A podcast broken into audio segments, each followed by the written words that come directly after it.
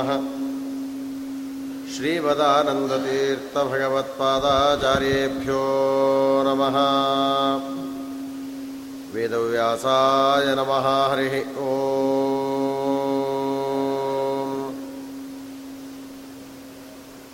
जयति हरिरचिन्त्यः सर्वदेवैकवन्द्यः परमगुरुरभीष्टावाप्तिदः सज्जनानाम् निखिलगुणगणार्णोरित्यनिर्मुक्तदोरः सरसिजनयनोऽसौ श्रीपतिर्मानदो नः कृष्णाय यादवेन्द्राय ज्ञानमुद्राय योगिने नाथाय रुक्मिणीशाय नमो वेदान्तवेदिने आचार्यः पवनोऽस्माकम् आचार्यानि च भारती देवो नारायणश्रीरः देवी मङ्गलदेवता अर्थिकल्पितकल्पोऽयं प्रत्यर्थिगजकेसरी। व्यासतीर्थगुरुर्भूयादस्मदिष्टार्थसिद्धये। मूकोऽपि यत्प्रसादेन मुकुन्दशयनायते। राजराजायते रिक्तो राघवेन्द्रं तमाश्रये। अनवद्यात्मचारित्र्यम् आदिखद्योतभास्करं विद्यामान्यगुरुं वन्दे विद्याविद्योतभास्वरम् विद्यागुरूणां चरणारविन्देभ्यो नमः हरिः ॐ हरिः ॐ हरिः ॐ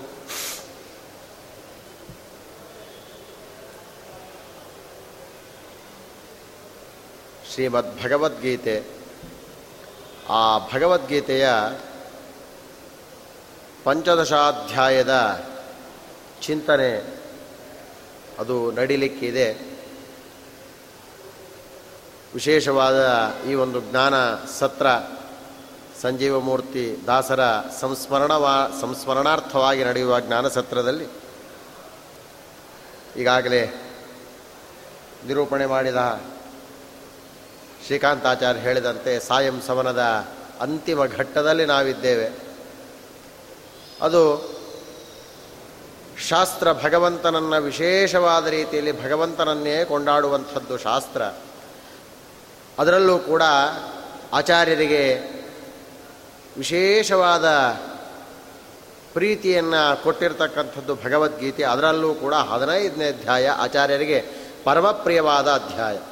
ಇಂತಹ ಪರಮಪ್ರಿಯವಾದ ಹದಿನೈದನೇ ಅಧ್ಯಾಯದಲ್ಲಿ ಭಗವಂತನ ಸರ್ವೋತ್ತಮತ್ವ ಮತ್ತು ಇತರ ದೇವತೆಗಳ ಒಂದು ಪರಮಾತ್ಮನ ಅಧೀನತ್ವ, ಪರಮಾತ್ಮನಿಗೂ ಮತ್ತು ಈ ಜಡಕ್ಕೂ, ಪರಮಾತ್ಮನಿಗೂ ಚೇತನರಾದ ಎಲ್ಲ ಬ್ರಹ್ಮಾದಿ ಜೀವರಿಗೂ ಇರುವಂತಹ ಭೇದ, ಅದನ್ನು ವಿಶೇಷವಾಗಿ ತಿಳಿಸುವ ಅಧ್ಯಾಯ ಹದಿನೈದನೇ ಅಧ್ಯಾಯ. ಹದಿಮೂರನೇ ಅಧ್ಯಾಯದಲ್ಲಿ ಯಏನಂ ವೇತ್ತಿ ಪುರುಷಂ ಎಂಬುದಾಗಿ ಕೃಷ್ಣ ಆದೇಶವನ್ನು ಮಾಡ್ತಾನೆ ಯ ಏನಂ ವೇತ್ತಿ ಪುರುಷಂ, ಈ ಪುರುಷನನ್ನು ಹೀಗೆ ತಿಳಿದುಕೊಳ್ಳಿ, ಭಗವಂತನನ್ನು ಹೇಗೆ ತಿಳಿದುಕೊಳ್ಳಿ, ಹೇಗೆ ತಿಳಿದುಕೊಳ್ಳಬೇಕು? ಮಹತ್ತತ್ವ, ಅಹಂಕಾರ ತತ್ವ, ಪಂಚ, ಈ ಎಲ್ಲ ಈ ಪಂಚ, ಈ ಪಂಚವಿಂಶತಿ, ಇಪ್ಪತ್ತೈದು ತತ್ವಗಳಿಗಿಂತ ವಿಭಿನ್ನನಾದಂತಹ ಭಗವಂತ, ಅವನು ಸರ್ವೋತ್ತಮನಾಗಿದ್ದಾನೆ. ಲಕ್ಷ್ಮೀದೇವಿಗಿಂತಲೂ ಕೂಡ ಭಗವಂತ ಉತ್ತಮನಾಗಿದ್ದಾನೆ ಎಂಬುದಾಗಿ ಅಂತಹ ಪರಮಾತ್ಮ ಈ ಪ್ರಪಂಚಕ್ಕಿಂತ ಭಿನ್ನ. ಚೇತನರಾದ ರಮಾ ಬ್ರಹ್ಮಾದಿಗಳಿಗಿಂತಲೂ ಭಿನ್ನ. ಹಾಗಾದರೆ ಜೀವ ಜಡಾತ್ಮಕಾತ್, ಪ್ರಪಂಚಾತ್ ಅತ್ಯಂತ ಭಿನ್ನನಾದಂಥವನು ಪರಮಾತ್ಮ ಅನ್ನೋದನ್ನು ಗೀತೆಯಲ್ಲಿ ಕೃಷ್ಣ ಏನು ಸ್ಪಷ್ಟಪಡಿಸಿದ್ದಾನೆ, ಅದನ್ನೇ ಆಚಾರ್ಯರು ತಮ್ಮ ಪ್ರಕರಣಾದಿ ಗ್ರಂಥಗಳಲ್ಲಿ ವಿಶೇಷವಾಗಿ ನಿರೂಪಣೆ ಮಾಡಿದ್ದಾರೆ. ಹಾಗಾಗಿ ಆ ಪಂಚದಶಾಧ್ಯಾಯವನ್ನು ಯಥಾಮತಿ ಸನ್ನಿಧಾನದಲ್ಲಿ ಅದನ್ನು ಚಿಂತನೆ ಮಾಡುವುದಕ್ಕೆ ನಾವು ಉದ್ಯುಕ್ತರಾಗಿದ್ದೇವೆ. ಇಲ್ಲಿ ಇದುವರೆಗೂ ಕೂಡ ವ್ಯಷ್ಟಿಯಾದ ರೀತಿಯಲ್ಲಿ ಕೃಷ್ಣ ಪರಮಾತ್ಮ ವಿವರಣೆಯನ್ನು ಅರ್ಜುನನನ್ನು ನಿಮಿತ್ತವನ್ನಾಗಿ ಮಾಡಿಕೊಂಡು ತಿಳಿಸ್ತಾ ಹೋದ.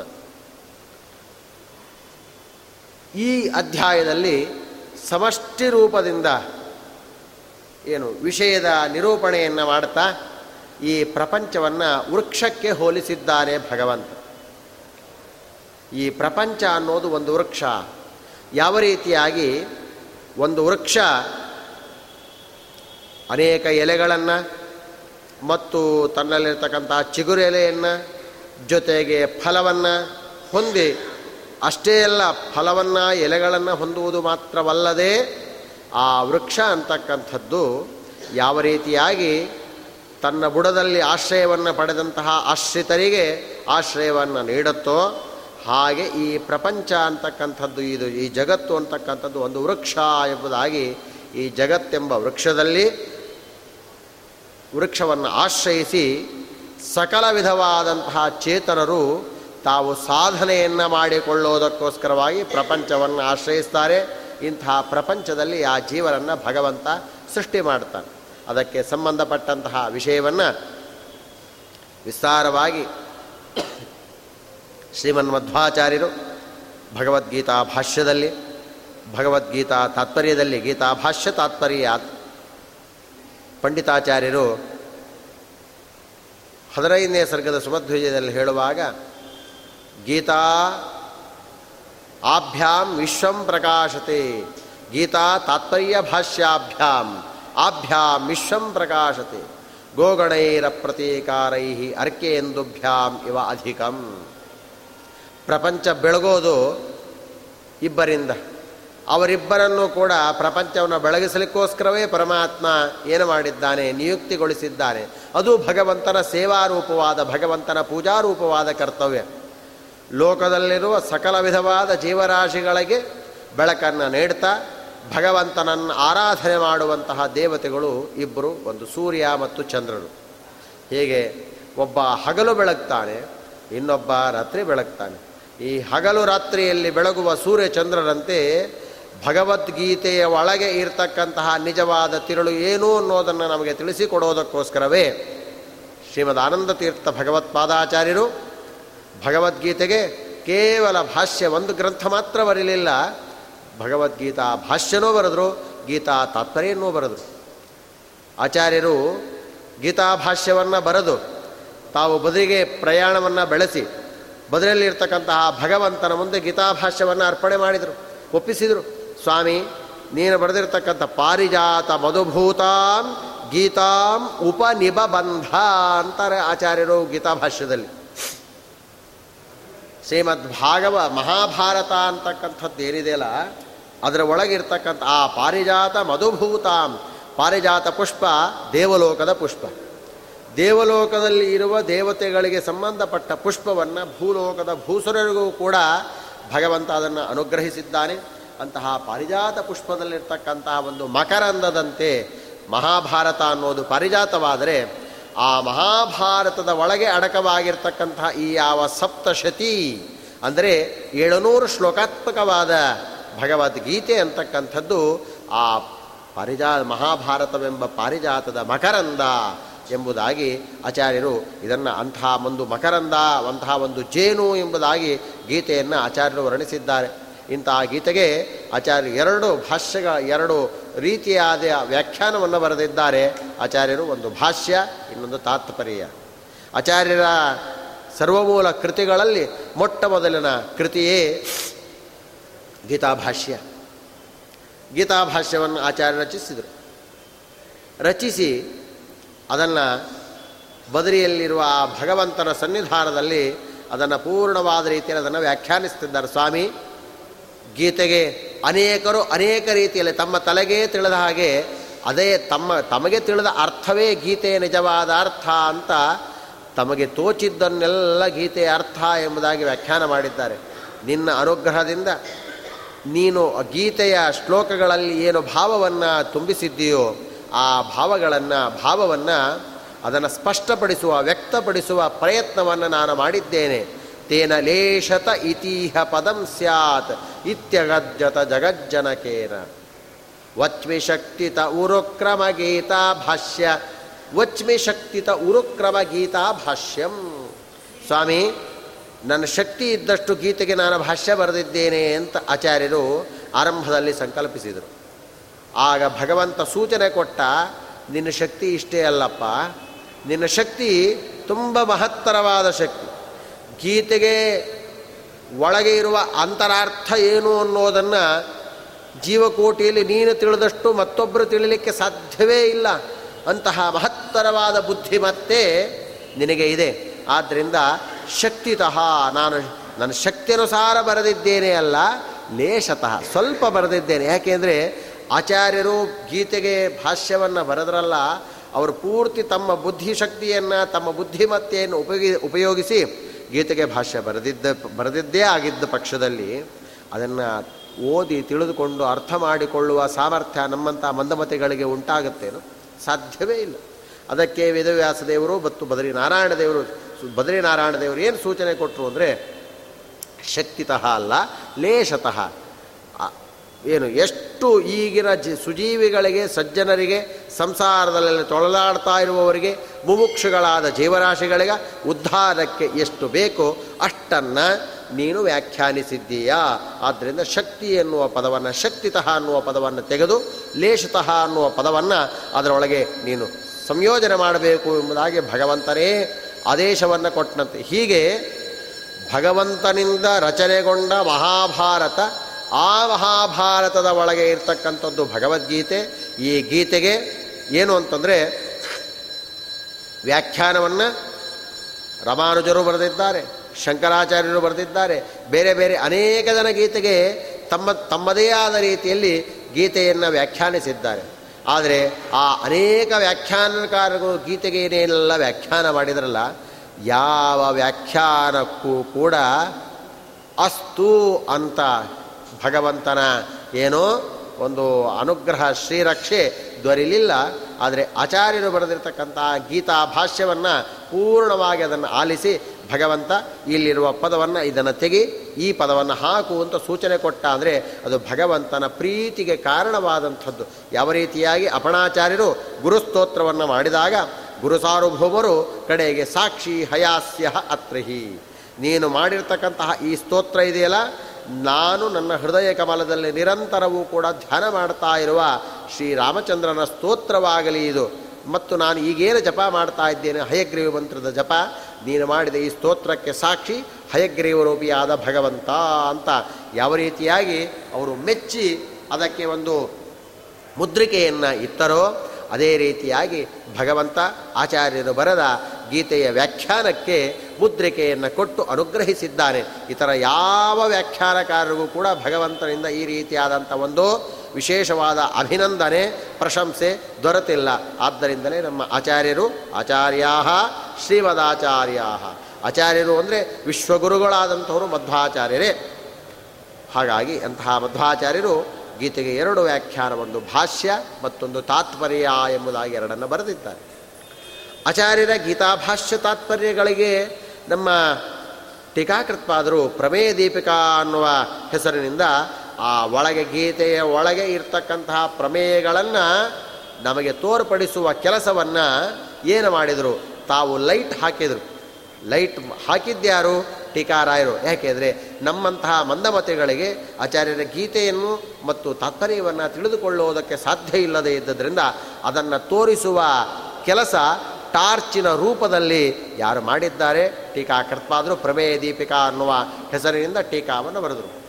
ಅದರಿಂದ ಅದು ಆ ಟೀಕಾರಾಯರ ವಾಕ್ಯಗಳ ಅಭಿಪ್ರಾಯವನ್ನು ಕೂಡ ನಮಗೆ ಮನಗಾಡಲಿಕ್ಕೆ, ತಿಳಿದುಕೊಳ್ಳೋದಕ್ಕೆ ಅಷ್ಟು ಕಷ್ಟ ಸಾಧ್ಯ ಅಂತಾದಾಗ ನಮ್ಮ ಕಲಿಯುಗ ಕಲ್ಪವೃಕ್ಷ ಕಾಮಧೇನುಗಳಾದ ಮಂತ್ರಾಲಯ ಪ್ರಭುಗಳು ಗೀತಾ ವಿವೃತಿ ಎಂಬುದಾಗಿ ಗೀತಾ ಭಾಷ್ಯದ ಗೀತಾ ತಾತ್ಪರ್ಯದ ಹಾಗೂ ಟೀಕಾರಾಯರ ಯಾವ ಪ್ರಮೇಯ ದೀಪಿಕಾದ ಒಳಗಿನ ಎಲ್ಲ ಭಾವಗಳನ್ನು ಕೂಡ ಅದನ್ನು ವಿವರಿಸುವ ಅಭಿಪ್ರಾಯವನ್ನು ಹೊಂದಿದವರಾಗಿ ಗೀತಾ ವಿವೃತಿ ಗೀತೆಯ ಈ ಪ್ರತಿಯೊಂದು ಶ್ಲೋಕಕ್ಕೂ ಏನು ಭಾವವನ್ನು ಇಂದ್ರಾಂಶ ಸಂಭೂತರಾದ ಟೀಕಾರಾಯರಾಗಲಿ, ವಾಯುದೇವರ ಅವತಾರಭೂತರಾದ ಯಾವ ನಮ್ಮ ಮಧ್ವಾಚಾರ್ಯರಾಗಲಿ, ಅಥವಾ ಸಾಕ್ಷಾತ್ ಜಗದೊಡೆಯನಾದ ಭಗವಂತ ವೇದವ್ಯಾಸ ರೂಪದಿಂದ ರಚನೆ ಮಾಡಿದಂತಹ ಗೀತೆಯ ನಿಜವಾದ ಭಾವ ಏನು? ಆ ಮೂರು ಜನ ಮಹತ್ ಮಹನೀಯರ ಪರಮಾನುಗ್ರಹದಿಂದ ಅದರ ವ್ಯಾಖ್ಯಾನವನ್ನು, ಅದರ ವಿವರಣೆಯನ್ನು ನಾನು ನಿಮಗೆ ತಿಳಿಯುವಂತೆ ವ್ಯ, ಅದನ್ನು ತಿಳಿಸ್ತೇನೆ ಎಂಬುದಾಗಿ ರಾಘವೇಂದ್ರ ಗುರುಸಾರ್ವಭೌಮರು ಗೀತಾ ವಿವೃತಿ ಅನ್ನೋದನ್ನು ರಚನೆ ಮಾಡಿದ್ದಾರೆ.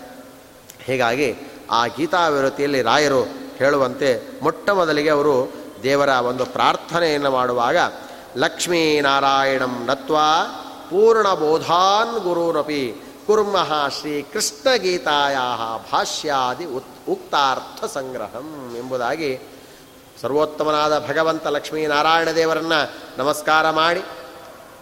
ಜೊತೆಗೆ ನಮ್ಮಲ್ಲಿ ಏನು ಅಂದರೆ ಕೇವಲ ಭಗವಂತನಿಗೆ ನಮಸ್ಕಾರ ಅನ್ನೋದು ಶಾಸ್ತ್ರವಿಹಿತ ಅಲ್ಲ. ಭಗವಂತನನ್ನು ಆರಾಧನೆ ಮಾಡುವಾಗ ಭಗವಂತನ ಜೊತೆಗೆ ವಿಷ್ಣುನ ಸಹಿತ ಧ್ಯಾತ ಪರಮಾತ್ಮನ ಜೊತೆಗೆ ಆ ಪರಮಾತ್ಮನ ಮಡದಿಯಾದ ಲಕ್ಷ್ಮೀದೇವಿಯನ್ನು ಧ್ಯಾನಿಸಬೇಕು.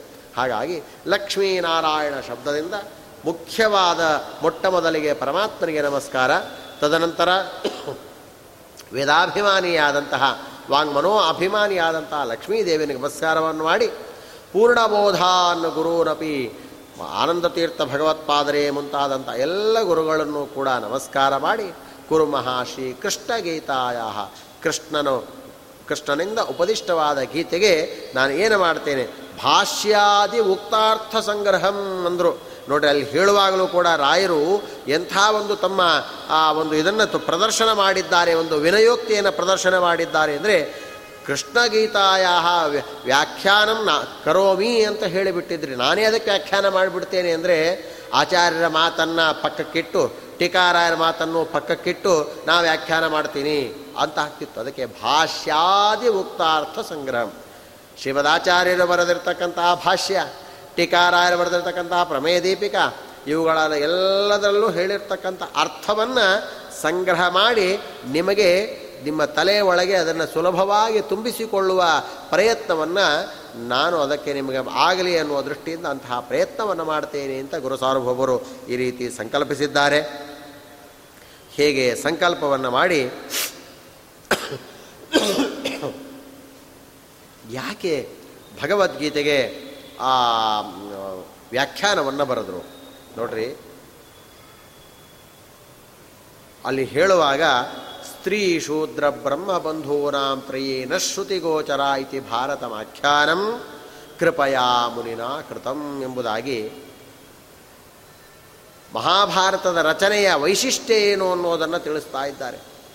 ವೇದ ಅನಧಿಕಾರಿಗಳು ಯಾರಿದ್ದಾರೋ, ವೇದ ಅನಧಿಕಾರಿಗಳಿಗೆ ವೇದಾಧಿಕಾರಿಗಳು ವೇದಾಧ್ಯಯನದಿಂದ ವೇದಾರ್ಥ ನಿರ್ಣಯ ಮಾಡುವ ಬ್ರಹ್ಮಸೂತ್ರಗಳ ಅಧ್ಯಯನದಿಂದ ಯಾವ ಒಂದು ವಿಶೇಷವಾದ ಒಂದು ಮೋಕ್ಷೋಪಯೋಗಿಯಾದ ಜ್ಞಾನವನ್ನು ಪಡೆಯುತ್ತಾರೋ, ವೇದ ಅನಧಿಕಾರಿಗಳಿಗೂ ಕೂಡ ವೇದಾಧಿಕಾರಿಗಳಿಗೆ ಸಿಕ್ಕಂತಹ ಫಲ, ಮೋಕ್ಷವನ್ನು ದೊರೆಸಿಕೊಡುವ ಕೊಡತಕ್ಕಂತಹ ತತ್ವಜ್ಞಾನ ಬರಬೇಕು. ಆ ತತ್ವಜ್ಞಾನ ಬರಬೇಕು ಅನ್ನುವ ದೃಷ್ಟಿಯಿಂದಲೇ ಭಗವಂತ ವೇದವ್ಯಾಸ ರೂಪದಿಂದ ಮಹಾಭಾರತವನ್ನು ರಚನೆ ಮಾಡಿದ ಎಂಬುದಾಗಿ ಅದಕ್ಕೆ ಆ ಮಹಾಭಾರತದ ರಚನೆಗೆ ಪೂರ್ವ ಪೀಠಿಕೆ ಏನು ಅನ್ನೋದನ್ನು ತಿಳಿಸಿದ್ದಾರೆ. ಹೀಗೆ ಇಂತಹ ಭಾಗವತ, ಇದು ಮಹಾಭಾರತದ ರಚನೆ ವೇದವ್ಯಾಸ ದೇವರಿಂದ ನಡೆದಿದೆ. ಅದರಲ್ಲೂ ಕೂಡ ವಿಶೇಷವಾಗಿ ಈ ಹದಿನೈದನೇ ಅಧ್ಯಾಯ. ಅದರಲ್ಲಿ ಇನ್ನು ಒಂದು ಅಂಶವನ್ನು ತಿಳಿಸುವಂಥದ್ದು ಆದರೆ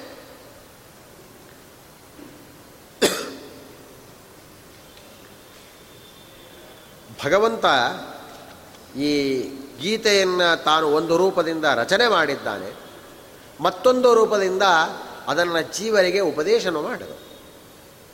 ವೇದವ್ಯಾಸ ರೂಪದಿಂದ ರಚನೆ ಮಾಡಿದ, ಕೃಷ್ಣ ರೂಪದಿಂದ ಎಲ್ಲ ಜೀವರನ್ನ ನಿಮಿತ್ತವನ್ನಾಗಿ, ಜೀವರ ಪ್ರತಿನಿಧಿಯಾದಂತಹ, ಇಂದ್ರಾವತಾರಿಯಾದಂತಹ ಅರ್ಜುನನನ್ನು ನಿಮಿತ್ತವನ್ನಾಗಿ ಮಾಡಿಕೊಂಡು ಭಗವಂತ ಉಪದೇಶ ನೀಡಿದ. ಇದು ಭಗವದ್ಗೀತೆಯ ಒಂದು ವಿಶೇಷವಾದ ವೈಶಿಷ್ಟ್ಯ. ಅಲ್ಲಿ ಹೇಳುವಾಗ ಒಂದು ಕಡೆಯಲ್ಲಿ ಹೇಳ್ತಾರೆ, ಏನಂದರೆ ವಕ್ತಾದಿ ಶಾಸ್ತ್ರು ಭಾರತಂ ಸಾರಂ, ತತ್ರ ನಾಮ ಸಹಸ್ರಕಂ, ವೈಷ್ಣವಂ ಕೃಷ್ಣಗೀತಾಚ, ತಜ್ಞಾನಾನ್ನು ಮುಚ್ಚತೇಂಜಸ. ಪದ್ಮಪುರಾಣದಲ್ಲಿ ಬರುವಂತಹ ಮಾತು. ಭಗವಂತ ಲಕ್ಷ್ಮೀದೇವಿಗೆ ಹೇಳ್ತಾ ಇದ್ದಾನೆ. ಶಾಸ್ತ್ರೇಶು ಭಾರತಂ ಸಾರಂ. ಶಾಸ್ತ್ರಗಳ ಸಕಲ ಮರ್ಮವನ್ನು, ಸಾರವನ್ನು ಕೂಡ ನಾನು ಭಗವದ್ಗೀತೆಯಲ್ಲಿ ಅದನ್ನು ಸೇರಿಸಿಟ್ಟಿದ್ದೆ. ಶಾಸ್ತ್ರೇಶು ಭಾರತಂ ಸಾರಂ. ಮಹಾಭಾರತದಲ್ಲಿ ಎಲ್ಲ ಶಾಸ್ತ್ರಗಳ ಪ್ರಮೇಯಗಳನ್ನು, ಸಾರವನ್ನು ಅದರೊಳಗಿಟ್ಟಿದ್ದೇನೆ ಅದರಲ್ಲೂ ಕೂಡ ವಿಶೇಷವಾಗಿರ್ತಕ್ಕಂಥದ್ದು ಆ ಯಾವ ಭಾರತ ಇದೆಯಲ್ಲ, ಮಹಾಭಾರತದಲ್ಲಿ ಎರಡು ಅತ್ಯಂತ ಮಹತ್ತರವಾದಂತಹ ಎರಡು ಸ್ತೋತ್ರಗಳು. ಅದು ಒಂದು ವಿಷ್ಣು ಸಹಸ್ರನಾಮ ಸ್ತೋತ್ರ, ಮತ್ತೊಂದು ಯಾವ ಭಗವದ್ಗೀತಾ. ಸ್ತುತಿ ಸ್ತೋತ ಸ್ತವ ಪ್ರಿಯ. ಸ್ತೋತ ಸ್ತುತಿ ಅಂದ್ರೇನು? ಅವನ ಗುಣಗಳ ಮಹಿಮೆಯನ್ನು ಕೊಂಡಾಡ್ತಕ್ಕಂಥದ್ದನ್ನೇ ಸ್ತೋತ್ರ ಅಂತಾರೆ. ಅವನ ಉತ್ಕರ್ಷ ಅವನ ಉತ್ಕರ್ಷವನ್ನು ಕೊಂಡಾಡುವಂಥದ್ದನ್ನು ಸ್ತೋತ್ರ ಅಂತಾರೆ. ಗೀತ ಅಂದರೆ ಆ ಉತ್ಕರ್ಷವನ್ನು ಅದನ್ನು ನಾವು ವಿಶೇಷವಾದ ರೀತಿಯಲ್ಲಿ ಮನನ ಮಾಡ್ತಾ ಅದನ್ನು ಚಿಂತಿಸ್ತಕ್ಕಂಥದ್ದು. ಹೇಗೆ? ಆ ತತ್ರ ನಾಮ ಸಹಸ್ರಕಂ. ಮಹಾಭಾರತವೇ ಶಾಸ್ತ್ರದ ಸಾರವನ್ನು ಹೊಂದಿರತಕ್ಕಂಥದ್ದು ಸರ್ವಶ್ರೇಷ್ಠವಾದಂತಹ ಗ್ರಂಥ. ಅಂತಹ ಮಹಾಭಾರತದಲ್ಲಿ ಅತ್ಯಂತ ಶ್ರೇಷ್ಠವಾದಂಥದ್ದು ಅಂದರೆ ಪರಮಾತ್ಮನ ಸಾವಿರ ನಾಮಗಳಿಂದ ಕೂಡಿದಂತಹ ವಿಷ್ಣು ಸಹಸ್ರನಾಮ. ಅದಕ್ಕೆ ಅದರಲ್ಲೂ ಕೂಡ ವೈಷ್ಣವಂ ಕೃಷ್ಣಗೀತಾಜ ಹೀಗೆ ಈ ಮಹಾಭಾರತದಲ್ಲಿ ಎರಡು ಅತ್ಯಂತ ಪ್ರಮುಖವಾದದ್ದು, ಒಂದು ವೈಷ್ಣವಂ, ಇನ್ನೊಂದು ಕೃಷ್ಣಗೀತಾ, ವಿಷ್ಣು ಸಹಸ್ರನಾಮ ಮತ್ತು ಭಗವದ್ಗೀತಾ. ಈ ಎರಡು ಅತ್ಯಂತ ಪರಮ ಪ್ರ, ಪವಿತ್ರವಾಗಿರ್ತಕ್ಕಂತಹ ಗ್ರಂಥಗಳು. ಇದರ ನಿತ್ಯ ಅಧ್ಯಯನದಿಂದ, ನಿತ್ಯ ಇದರ ಪಾರಾಯಣದಿಂದ, ಇದರ ಚಿಂತನ ಮಂಥನಗಳಿಂದ ಮುಚ್ಚತೆ ಅಂಜಸ. ಜೀವಿಯಾದಂಥವ ತಾನು ಸಂಸಾರ ಬಂಧನದಿಂದ ಬಿಡುಗಡೆಯನ್ನು ಹೊಂದುತ್ತಾ ಇದ್ದಾನೆ ಎಂಬುದಾಗಿ ಹೇಳ್ತಾರೆ.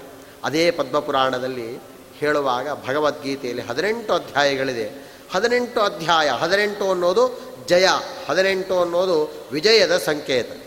ಯಾವ್ಯಾವ ಅಧ್ಯಾಯಗಳು ಭಗವಂತನ ಆಕೃತಿಯ ರೂಪವಾಗಿದೆ ಅನ್ನೋದನ್ನು ಹೇಳ್ತಾ ಇದ್ದಾರೆ. ವಕ್ತಾದಿ ಪಂಚಜಾನೀಹಿ. ಪಂಚಾಧ್ಯಾಯಾನ್ ಅನುಕ್ರಮಾತ್. ಪರಮಾತ್ಮನ ಮುಖ ಅಂತ.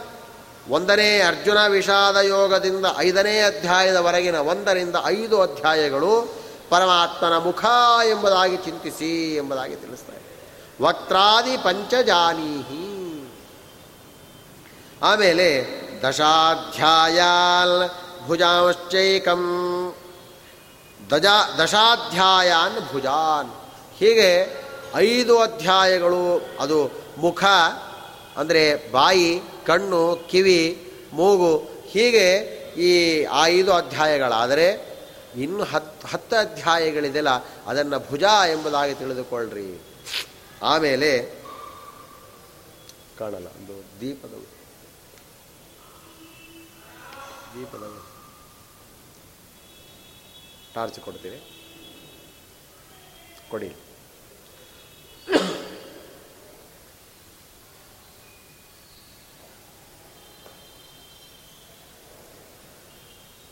ಏಕಂ ಉದರಂ ದ್ವೇ ಪದಾಂಬುಜೆ ಹೀಗೆ ಅಲ್ಲಿಗೆ ಐದು ಅಧ್ಯಾಯಗಳನ್ನು ಮುಖ ಎಂಬುದಾಗಿ ಮುಖ ಮುಂತಾದ ಬಾಯಿ ಮುಂತಾದ ನಮ್ಮ ದೇಹದಲ್ಲಿ ಇರ್ತಕ್ಕಂತಹ ಐದು ಅಧ್ಯಾಯಗಳನ್ನು ಮುಖ ಮುಂತಾದವುಗಳು ಅಂತ ತಿಳಿದುಕೊಂಡ್ರೆ ದಶಾಧ್ಯಾಯ ಅಲ್ಲಿಗೆ ಐದು ಅಧ್ಯಾಯಗಳು, ಐದು ಮುಖ ಇದ್ದಂತೆ. ಇನ್ನು ಹತ್ತು ಅಧ್ಯಾಯಗಳು. ಹತ್ತು ಅಧ್ಯಾಯಗಳು ಭುಜಾನ ಭಗವಂತನ ಬಾಹುಗಳು ಅಂತ ತಿಳಿದುಕೊಳ್ಳ್ರಿ ಹತ್ತು ಅಧ್ಯಾಯಗಳು ಭಗವಂತನ ಬಾಹುಗಳು. ಆಮೇಲೆ ಏಕಂ ಉದರಂ ಒಂದು ಅಧ್ಯಾಯ ಭಗವಂತನ ಉದರ ಹೊಟ್ಟೆ ಅಂತ ತಿಳಿದುಕೊಳ್ಳ್ರಿ ಅಲ್ಲಿಗೆ ಎಷ್ಟು ಅಧ್ಯಾಯ ಆಯಿತು? ಐದು, ಹತ್ತು, ಒಂದು. ಹದಿನಾರು ಅಧ್ಯಾಯ ಆಯಿತು. ಎರಡು ಅಧ್ಯಾಯ ಇದೆ. ಏಕಂ ಉದರಂ ದ್ವೇ ಪದಾಂಬುಜೆ ಎರಡು, ಇನ್ನೆರಡು ಅಧ್ಯಾಯಗಳು ಪರಮಾತ್ಮನ ಪಾದ ಅಂತ ತಿಳಿದುಕೊಳ್ಳ್ರಿ ಹೀಗೆ ಹದಿನೆಂಟು ಅಧ್ಯಾಯ ಏವಂ ಅಷ್ಟಾದಶ ಅಧ್ಯಾಯಿ ವಾಂಗ್ಮಯಿ ಮೂರ್ತಿರೈಶ್ವರಿ. ಹೀಗೆ ಹದಿನೆಂಟು ಅಧ್ಯಾಯಗಳು ಸೇರಿದರೆ ಭಗವಂತನ ವಾಂಗ್ಮಯ ಶರೀರವಾಗಿದೆ ಎಂಬುದಾಗಿ ಇದನ್ನು ತಿಳಿಸ್ತಾ ಇದ್ದಾರೆ. ಇಂತಹ ಭಗವಂತನ ವಾಂಗ್ಮಯ ಶರೀರದಂತೆ ಇರುವಂತಹ ಭಗವದ್ಗೀತೆಯ ಯಥಾಮತಿಯಾದ ಚಿಂತನೆಯನ್ನು ಮಾಡುವಾಗ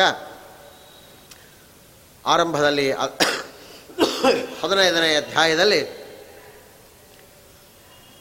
ಭಗವಂತ ಅರ್ಜುನನನ್ನು ನಿಮಿತ್ತ ಮಾಡಿಕೊಂಡು ಹೇಳ್ತಾ ಇದ್ದಾನೆ, ಶ್ರೀ ಭಗವಾನುವಾಚ ಊರ್ಧ್ವಮೂಲಂ ಅಧಶಾಖಂ ಅಶ್ವತ್ಥಂ ಪ್ರಾಹುರವ್ಯಯಂ ಛಂದಾಂಸಿ ಯಸ್ಯ ಪರ್ಣಾನಿ ಯಸ್ತಂ ವೇದ ಸವೇದವಿತ್. ಸಂಸ್ಕೃತ ಆರಂಭದಲ್ಲಿ ಸಂಸ್ಕೃತ ಸಂಭಾಷಣಾ ಶಿಬಿರಕ್ಕೆ ನಾವು ಹೋಗಿ ಸಂಸ್ಕೃತ ಭಾಷೆಯನ್ನು ಮಾತಾಡಲಿಕ್ಕೆ ಇರೋ ಪದಗಳನ್ನು ನೋಡಿ ಓದಲಿಕ್ಕೆ, ಅರ್ಥ ಮಾಡಿಕೊಳ್ಳಲಿಕ್ಕೆ ತಿಳ್ಕೊಂಡವರು ಈ ಶ್ಲೋಕಗಳನ್ನು ನೋಡಿದಾಗ ಮೇಲ್ನೋಟಕ್ಕೆ ನಮಗೆ ಏನು ಅರ್ಥ ಕಾಣುತ್ತೆ? ಆ ಅರ್ಥವನ್ನು ಚಿಂತಿಸುವಾಗ ಊರ್ಧ್ವ ಮೂಲಂ ಊರ್ಧ್ವ ಅಂದರೆ ಮೇಲೆ ಅಂತರ್ಥ. ಮೂಲ ಅಂದರೆ ಬುಡ ಅಂತರ್ಥ. ಬುಡ ಮೇಲಾಗಿದೆ ಅಂತರ್ಥ. ಊರ್ಧ್ವಮೂಲಂ. ಬುಡವು ಮೇಲಾಗಿದೆ. ಇನ್ನು ಅಧಃ ಶಾಖಂ. ಶಾಖ ಅಂದರೆ ಕೊಂಬೆಗಳು, ಬ್ರಾಂಚ್ಗಳು ಅಂತ ಅರ್ಥ ರೆಂಬೆ ಕೊಂಬೆಗಳು ಕೆಳಗಾಗಿವೆ ಅಂತ ಅರ್ಥ ಇದೆಲ್ಲ ಯಾವುದು ಅಂತ ಕರಿತಾ ಇದ್ದಾರೆ? ಅಶ್ವತ್ಥಂ. ಅಶ್ವತ್ಥ ವೃಕ್ಷ ಹೀಗೆ ಇರ್ತದೆ. ನಮಗೇನು ಒಳಗಡೆ ಸಂಸ್ಕೃತ ಭಾಷೆ ಒಳ ಅರ್ಥ ನಮಗೆ ಗೊತ್ತಿಲ್ಲ. ಮೇಲ್ನೋಟದ ಅರ್ಥ ಮಾತ್ರ ಗೊತ್ತಿದೆ ಅಂತಾದರೆ ಆಗ ನಾವು ತಿಳಿದುಕೊಳ್ತಕ್ಕಂಥದ್ದು ಊರ್ಧ್ವಮೂಲಂ ಅಂದರೆ ಬುಡ ಅನ್ನೋದು ಮೇಲಾಗಿದೆ, ಮೇಲ್ಭಾಗ ಅನ್ನೋದು ಅದೇನಾಗಿದೆ? ತಲೆ ಕೆಳಗಾಗಿದೆ ಅಂತ ಅರ್ಥ. ಶ್ರೀಮದಾಚಾರ್ಯರು ನಾಲ್ಕು ಪರಶು, ಗಾ ಗದ ಬಾಣ ಧನುಸ್ತೀರ್ಥಗಳ ಸನ್ನಿಧಾನ ನಾನು ರಚನೆ ಮಾಡಿದ ನಾನು ಈ ವಾಸುದೇವ ತೀರ್ಥದಲ್ಲಿ ಉಂಟು ಅನ್ನೋದಕ್ಕೆ ಸಾಕ್ಷಿಯಾಗಿ ತೋರಿಸಿದ್ದು. ಏನು ತೋರಿಸಿದರು? ತಮ್ಮ ಮನೆಯಾದ ಪಾಜಕದಲ್ಲಿರ್ತಕ್ಕಂತಹ ಒಂದು ವೃಕ್ಷವನ್ನು ಬುಡಮೇಲಾಗಿ ನೆಟ್ಟರು ಅಂತ ಕಥೆ. ಆ ಬುಡಮೇಲಾಗಿ ನೆಟ್ಟಾಗ ಬೇರಿರ್ತಕ್ಕಂತಹ ಭಾಗ ಮೇಲೆ ಇದೆ ಮೇಲಿರ್ತಕ್ಕಂಥ ಎಲೆ ಮುಂತಾದ ರೆಂಬೆ ಕೊಂಬೆಗಳಿರ್ತಕ್ಕಂತಹ ಭಾಗ ನೆಲವನ್ನು ಮುಟ್ಟಿದೆ. ಆದರೂ ಆ ಬೇರಿನ ಮೂಲಕವೂ ಕೂಡ ಏನಾಯಿತು ಅಂದರೆ ವಿಶೇಷವಾದ ರೀತಿಯಲ್ಲಿ ಆ ವೃಕ್ಷ ಅನ್ನೋದು ಇವತ್ತಿಗೂ ಕೂಡ ಅದು ಹೆಮ್ಮರವಾಗಿ ಬೆಳೆದಿದೆ. ಇದರಿಂದ ಅದರಂತೆ ಈ ಈ ಶ್ಲೋಕದ ಮೊದಲನೇ ಎರಡು ಪಾದಗಳನ್ನು ನಾವು ಅವಲೋಕನ ಮಾಡಿದಾಗ ಬುಡಮೇಲಾಗಿದೆ, ಮೇಲ್ಭಾಗ ಅನ್ನೋದು ಬುಡಭಾಗದಲ್ಲಿದೆ ಅಂತ ಹೀಗೆ ಅರ್ಥವು ತಿಳಿಯುತ್ತೆ. ಛಂದಾಂಸಿ ಎಸ್ಸೆ ಪರಿಣಾಮ ಇಷ್ಟು ಹೀಗೆ ಬೇರು ಮೇಲೆ ಇದ್ದು ಎಲೆ ಭಾಗಗಳೆಲ್ಲ ಕೆಳಗಾಗಿ ಇರತಕ್ಕಂತಹ ವೃಕ್ಷ, ಅದು ಅಶ್ವತ್ಥ ವೃಕ್ಷ. ಅಂತಹ ಅಶ್ವತ್ಥದಲ್ಲಿ ಇರತಕ್ಕಂತಹ ಯಾವ ಎಲೆಗಳು ಅಂದರೆ ಯಾವುದು? ಛಂದಾಂಸಿ ಯಸ್ಯ ಪರ್ಣಾನಿ. ಛಂದಾಂಸಿ ಅಂದರೆ ವೇದಗಳು. ವೇದಗಳೇ ಇದರ ಎಲೆ. ಎಸ್ತಂ ವೇದ ಸ ವೇದ ಯಾರು ಇದನ್ನು ತಿಳ್ಕೊತಾನೋ ಅವನು ಸರ್ವಜ್ಞ ಅಂತ ಮೇಲ್ನೋಟಕ್ಕೆ ಅರ್ಥ. ಆದರೆ ಇದರ ಒಳ ಅರ್ಥ ಏನು? ಇದರ ಒಳ ಅರ್ಥವೇ ಬೇರೆ. ಆಚಾರ್ಯರು ಗೀತಾ ಭಾಷ್ಯದಲ್ಲಿ ಹೇಳ್ತಾರೆ ಊರ್ಧ್ವ ಮೂಲಂ ಮೂಲಂ ಅಂದರೆ ಮೂಲಾಧಾರ ಅಂತ ಅರ್ಥ. ಅವನೇ ಫೌಂಡೇಶನ್ ಇದ್ದಂಗೆ. ಯಾರಪ್ಪ ಅದು? ಬೇಸ್ಮೆಂಟ್ ಇದು ಫೋ ಏನು ಮೂಲಾಧಾರ? ಯಾರು ಮೂಲಾಧಾರ? ಊರ್ಧ್ವ ಯಾವ ಊರ್ಧ್ವನೋ ಅವನೇ ಮೂಲಾಧಾರ. ಊರ್ಧ್ವ ಶಬ್ದಕ್ಕೆ ಊರ್ಧ್ವೋ ವಿಷ್ಣು ಊರ್ಧ್ವೋ ವಿಷ್ಣು, ಊರ್ಧ್ವ ಶಬ್ದಕ್ಕೆ ವಿಷ್ಣು ಅಂತ ಆಚಾರ್ಯ ಅರ್ಥ ಬರೆದರು. ಎಲ್ಲ ಅರ್ಥ ಇದೆ ಇದಕ್ಕೆ? ಅಂತ ಅಂದಾಗ ಆಚಾರ್ಯರು ಅದಕ್ಕೆ ತೈತ್ರೇಯ ಉಪನಿಷತ್ತನ್ನು ಪ್ರಮಾಣವಾಗಿ ಕೊಡ್ತಾರೆ. ವಾಜಿನೀವ ಸ್ವಮೃತಮಸ್ಮಿ ದ್ರವಿಣಗಂ ಸವರ್ಚಸಂ. ಊರ್ಧ್ವ ಅಂದರೆ ಅದು ಭಗವಂತ ಮಹಾವಿಷ್ಣು ಅಂತ ಅರ್ಥ. ಯಾವ ರೀತಿಯಾಗಿ ಸೂರ್ಯ ಲೋಕಕ್ಕೆಲ್ಲ ಬೆಳಕನ್ನು ಕೊಡ್ತಾ ಮೇಲೆ ಇದ್ದು ಲೋಕಕ್ಕೆಲ್ಲ ತನ್ನ ರಶ್ಮಿಗಳ ಮೂಲಕವಾಗಿ ಬೆಳಕನ್ನು ಕಟ್ತಾ ಲೋಕವನ್ನು ಬೆಳಗಿಸ್ತಾ ಇದ್ದಾನೋ ಹಾಗೆ ಭಗವಂತ ತಾನು ಮೇಲೆ ಇದ್ದು ಎಲ್ಲ ಜೀವದ ಜಾತಗಳನ್ನು ಕೂಡ ಜೀವ ಜಡಾತ್ಮಕವಾದ ಪ್ರಪಂಚವನ್ನು ಅವನು ನಿಯಮನ ಮಾಡ್ತಾನೆ. ಆದ್ದರಿಂದ ಊರ್ಧ್ವೋ ವಿಷ್ಣು. ಹೀಗೆ ಆ ಊರ್ಧ್ವ ಶಬ್ದ ವಾಚ್ಯನಾದ ವಿಷ್ಣುವು ಏನಾಗಿದ್ದಾನೆ? ಈ ಪ್ರಪಂಚಕ್ಕೆ ಆಧಾರನಾಗಿದ್ದಾನೆ. ಆಮೇಲೆ ಈ ಜಗದ್ವೃಕ್ಷಕ್ಕೆ ಮೂರು ಜನ ಅಂತ. ಆಧಾರರು. ಹೇಗೆ? ಇದನ್ನು ಸಮಷ್ ವ್ಯಷ್ಟಿಯಾಗಿ ಹೇಳಿದ್ದನ್ನು ಇಲ್ಲಿ ಸಮಷ್ಟಿಯಾಗಿ ಹೇಳ್ತಾ ಇದ್ದಾರೆ. ಇನ್ನು ಚಿತ್ ಪ್ರಕೃತಿ, ಅಚಿತ್ ಪ್ರಕೃತಿ ಅಂತ ಎರಡು. ಲಕ್ಷ್ಮೀದೇ ಭಗವಂತ, ಸರ್ವತಂತ್ರ ಸ್ವತಂತ್ರನಾದವ, ಅವನ ಅಧೀನನಾದಂಥವಳು ಲಕ್ಷ್ಮೀದೇವಿ, ಲಕ್ಷ್ಮೀನಾರಾಯಣರಿಂದ ಅವರ ಅಧೀನಕ್ಕೆ ಒಳಪಟ್ಟಿರ್ತಕ್ಕಂಥದ್ದು ಈ ಜಡವಾದಂತಹ ಪ್ರಪಂಚ. ಈ ಮೂರು ಕೂಡ ಈ ಜಗದ್ವೃಕ್ಷಕ್ಕೆ ಆಧಾರವಾಗಿವೆ. ಹಾಗಾದರೆ ಜೀವಜಡಾತ್ಮಕವಾದಂತಹ ಪ್ರಪಂಚ ಲಕ್ಷ್ಮೀ ನಾರಾಯಣ ಅಧೀನಕ್ಕೆ ಒಳಪಟ್ಟಿದೆ. ಹೀಗಾಗಿ ಊರ್ಧ್ವಮೂಲಂ ಅಧಶಾಖಂ, ಅಶ್ವತ್ಥಂ ಈ ಪ್ರಪಂಚವನ್ನು ಅಶ್ವತ್ಥ ಅಂತ ಕರೆದಿದ್ದಾನೆ ಭಗವಂತ. ಅಶ್ವತ್ಥ ಏನು? ಅಶ್ವ, ಅಶ್ವತ್ಥ ಅಂದರೆ ನಮಗೂ ಗೊತ್ತಿರೋದು ಅಶ್ವತ್ಥ ವೃಕ್ಷ ಅಂತ. ಅಶ್ವ ಅಂದರೆ ಕುದುರೆ. ಕುದುರೆಯಂತೆ ಕುದುರೆ ಕುದುರೆಯನ್ನು ಕಟ್ಟು ಹಾಕಿದರೆ ಅದಕ್ಕೆ ರೋಗ ಬರ್ತದೆ. ಕುದುರೆಯನ್ನು ಸದಾ ಅದನ್ನ ಅದು ಏನಾಡ ತಿರುಗಾಡ್ತಾ ಇರಬೇಕು. ತಿರುಗಾಡ್ತಾ ಇದ್ದರೆ ಕುದುರೆ ಆ್ಯಕ್ಟಿವ್ ಆಗಿರಬೇಕು. ಆ್ಯಕ್ಟಿವ್ ಆಗಿದ್ದಾಗಲೇ ಅದು ಆರೋಗ್ಯವಾಗಿರ್ತದೆ. ತಾನು ಬೇಕಾದ ಕೆಲಸಗಳನ್ನು ಕೂಡ ಮಾಡುವಂತಹ ಸಾಮರ್ಥ್ಯವನ್ನು ಹೊಂದಿರ್ತದೆ. ಹಾಗೆ ಈ ಪ್ರಪಂಚ ಅಂತಕ್ಕಂಥದ್ದು ಅಶ್ವತ್ಥ. ಕುದುರೆಯಂತೆ, ಕುದುರೆ ಯಾವ ರೀತಿಯಾಗಿ ವೇಗವಾಗಿ ಚಲಿಸುತ್ತದೋ ಪ್ರಪಂಚವು ಕೂಡ ವೇಗವಾಗಿ ನಿಂತ ನೀರಿನಂತೆ ಇರುವುದಿಲ್ಲ. ಪ್ರಪಂಚಕ್ಕೆ ನಿರಂತರವೂ ಕೂಡ ಏನಾಗತ್ತೆ ಅಂದರೆ ಇದರ ಸೃಷ್ಟಿ, ಇದರ ನಾಶ, ಇದು ಆಗ್ತಾನೇ ಇರುತ್ತೆ. ಹೇಗೆ? ಈ ಸೃಷ್ಟಿ ನಾಶಗಳು ಪ್ರವಾಹತಃ ನಿತ್ಯ, ಪ್ರಪಂಚದ ಸೃಷ್ಟಿ ನಾಶಗಳು ಪ್ರವಾಹತಃ ಉಂಟಾಗ್ತಾ ಇರ್ತದೆ. ಈ ರೀತಿಯಾಗಿ ಈ ಜಗದ್ವೃಕ್ಷವನ್ನು ನಾವು ತಿಳಿದುಕೊಳ್ಳಬೇಕು. ಮತ್ತು ಈ ಜಗತ್ತು, ಜಗತ್ತೆಂಬಂತಹ ವೃಕ್ಷಕ್ಕೆ ಒಂದು ಸಲ ಸೃಷ್ಟಿಯಾಗಿದೆ. ನಾಶ ಆಯಿತು ಅಂತಾದರೆ ಮತ್ತೆ ಹುಟ್ಟೋದೇ ಇಲ್ಲ ಅಂತ ಅರ್ಥ ಅಲ್ಲ. ಅವ್ಯಯಂ. ಅದಕ್ಕೆ ವ್ಯಯ ಇಲ್ಲ, ನಾಶ ಇಲ್ಲ. ಅದು ಸೃಷ್ಟಿ, ಭಗವಂತ ಸೃಷ್ಟಿ ಒಂದು ಕಲ್ಪದ ಅನೇಕ ಕಲ್ಪಗಳಲ್ಲಿ ಸೃಷ್ಟಿನೂ ಮಾಡ್ತಾನೆ, ನಾಶವೂ ಮಾಡ್ತಾ ಇರ್ತಾನೆ. ಹೀಗೆ ಪೂರ್ಣವಾದಂತಹ ನಾಶ ಇದಕ್ಕೆ ಇಲ್ಲ. ಇಂತಹ ಜಗದ್ವೃಕ್ಷಕ್ಕೆ ಯಾವುದಪ್ಪ ಛಂದಾಂಸಿ ಯಸ್ಯ ಪರಣಾನಿ ಹೀಗಾಗಿ ಈ ಪ್ರಪಂಚಕ್ಕೆ ಸರ್ವೋತ್ತಮನಾದ ಭಗವಂತ, ಪರಮಾತ್ಮ ಅಂತಕ್ಕಂತಹದ್ದು. ಮತ್ತು ಆ ಪರಮಾತ್ಮ ಹೇಗೆ ಆಶ್ರಯನಾಗಿದ್ದಾನೆ ಅಂದರೆ ಯಾವ ರೀತಿಯಾಗಿ ಭೂಮಿಗೆ, ಭೂಮಿ, ಭೂದೇವಿ ಅನೇಕ ವೃಕ್ಷಗಳಿಗೆ, ಅನೇಕ ಗಿಡಮೂಲಿಕೆಗಳಿಗೆ, ಅನೇಕ ಜೀವಜಾತಗಳಿಗೆ ಯಾವ ರೀತಿ ಆಶ್ರಯಳಾಗಿದ್ದಾಳೋ ಹಾಗೆ ಸರ್ವಾಧಾರನಾಗಿರ್ತಕ್ಕಂಥವನು ಭಗವಂತ. ಈ ಜಗದ್ವೃಕ್ಷಕ್ಕೆ ಅವನು ಆಶ್ರಯನಾಗಿದ್ದಾನೆ ಅಂತ ಹೇಳಿ ಛಂದಾಂಸಿ, ಅಷ್ಟೇ ಅಲ್ಲ, ಈ ಜಡ ಪ್ರಪಂಚದಲ್ಲಿ ಪರಮಾತ್ಮ ಏನು ಮಾಡ್ತಾನೆ ಅಂದರೆ ಮೂಲ ಪ್ರಕೃತಿಯ ಮೂರು ಗುಣಗಳು, ಮೂರು ತಾಯಿ ಬೇರಿನಂತೆ ಇವೆ ಎಂಬುದಾಗಿ ತಿಳಿಸ್ತಾ ಇದ್ದಾರೆ. ಅಸ್ವತಂತ್ರವಾದಂತಹ ಈ ಪ್ರಪಂಚದಲ್ಲಿ ಲಕ್ಷ್ಮೀದೇವಿ, ಸರ್ವೋತ್ತಮಳಾದಂತಹ ಲಕ್ಷ್ಮೀದೇವಿ ಈ ಇದಕ್ಕೆ ಮೂಲ ಪ್ರಕೃತಿಗೆ ಆಕೆ ಅಭಿಮಾನಿಯಾಗಿದ್ದಾಳೆ. ಹಾಗಾಗಿ ಆಕೆಯೂ ಕೂಡ ಬೇರಿನಂತೆ ಈ ಇದಕ್ಕೆ ಆಧಾರಳಾಗಿದ್ದಾಳೆ. ಜೊತೆಗೆ ಈ ಮೂರು ಉತ್ತಮ ತತ್ವಗಳು, ಒಂದು ಜಡ ಪ್ರ, ಜಡವಾದಂಥದ್ದು, ಇನ್ನೊಂದು ಲಕ್ಷ್ಮೀದೇವಿ, ಹಾಗಾದರೆ ಚಿತ್ ಪ್ರಕೃತಿ, ಅಚಿತ್ ಪ್ರಕೃತಿ, ಸರ್ವೋತ್ತಮ ತತ್ವ ಅನ್ನುವಂತಹ ಈ ಮೂರು ಇದೆಯಲ್ಲ, ಈ ಮೂರು ತಾಯಿ ಬೇರಿನಂತೆ ಇದೆ ಈ ಜಗದ್ವೃಕ್ಷ ಅಂತಕ್ಕಂಥದ್ದಕ್ಕೆ ಅನ್ನೋದನ್ನು ತಿಳಿಸ್ತಾ, ಆಮೇಲೆ ಈ ಮೂರೂ ತತ್ವಗಳಿಗಿಂತ ಊರ್ಧ್ವಮೂಲಂ ಇವೆಲ್ಲವೂ ಕೂಡ ಊರ್ಧ್ವ, ಇವುಗಳಿಂದಲೇ ಇದು ಪ್ರಪಂಚದ ನಿರ್ಮಾಣ ಅಧಶಾಖಂ. ಇವುಗಳಿಗಿಂತ ಕೆಳಗಿನ ಇರತಕ್ಕಂಥದ್ದು ಯಾವುದರಿಂದ ಈ ಜಗತ್ತಿನ ಜಗತ್ತು ಅಂತಕ್ಕಂಥದ್ರ ಸೃಷ್ಟಿ ಆಗ್ತದೆ ಅಂದರೆ ಮಹತ್ತತ್ವ ಅಹಂಕಾರ ತತ್ವ ಪಂಚಭೂತಗಳು ಇವುಗಳಿಂದಲೇ ಈ ಪ್ರಪಂಚದ ಏನು ಸೃಷ್ಟಿ ಮುಂತಾದವುಗಳು ಮತ್ತು ಬುದ್ಧಿತತ್ವ ಇವುಗಳಿಂದ ಈ ಎಂಟು ಮಹತ್ತತ್ವ ಬುದ್ಧಿತತ್ವ ಅಹಂಕಾರ ತತ್ವ ಮತ್ತು ಪಂಚಭೂತಗಳು ಇವುಗಳಿಂದ ಇದರ ನಿರ್ಮಾಣ ಆಗ್ತಾ ಇದೆ. ಹಾಗಾಗಿ ಈ ಎಂಟೂ ತತ್ವಗಳು ಆ ತತ್ವಗಳಿಗೆ ಅಭಿಮಾನಿ ದೇವತೆಗಳು. ಅವರಿಂದಲೇ ಈ ಜಗತ್ತು ಅಂತಕ್ಕಂಥ ವೃಕ್ಷ ಅಂತಕ್ಕಂಥದ್ದು ನಿಂತಿದೆ. ಹಾಗಾದರೆ ಜಗದ್ವೃಕ್ಷದ ಶಾಖೆ ಯಾರಪ್ಪ ಅಂದರೆ ಆ ಎಂಟು ತತ್ವಗಳು, ಅದರ ಅಭಿಮಾನಿ ದೇವತೆಗಳೇ. ಅದಕ್ಕೆ ಶಾಖೆಯಂತೆ ಇದ್ದಾರೆ, ರೆಂಬೆ ಕೊಂಬೆಗಳಂತೆ ಇದ್ದಾರೆ ಎಂಬುದಾಗಿ ತಿಳಿಸಿ, ಅಶ್ವತ್ಥಂ ಪ್ರಾಹು ಅವ್ಯಯಂ ಇಂತಹ ಈ ಪ್ರಪಂಚ ಅಂತಕ್ಕಂಥದ್ದು ಪ್ರತಿ ಕಲ್ಪದಲ್ಲೂ ಕೂಡ ಅದರ ಸೃಷ್ಟಿ ನಾಶಗಳು ಆಗ್ತಾ ಇರುತ್ತೆ. ಆಮೇಲೆ ಛಂದಾಂಸಿ ಯಸ್ಯ ಪರ್ಣಾನಿ. ಒಂದು ವೃಕ್ಷ ಅಂತ ಇದ್ದ ಮೇಲೆ ವೃಕ್ಷದಲ್ಲಿ ಪರ್ಣಗಳು, ಎಲೆಗಳು ಇರಬೇಕು. ಹಾಗೆ ಯಾವುದಪ್ಪ ಎಲೆ ಅಂದರೆ ಎಲೆ ಅಂದರೆ ಇಲ್ಲಿ ವೇದಗಳು. ವೇದಗಳಂತಕ್ಕಂಥದ್ದೇ ಎಲೆ. ಆ ವೇದವೆಂಬಂತಹ ಎಲೆಯನ್ನು ಹೊಂದಿದೆ.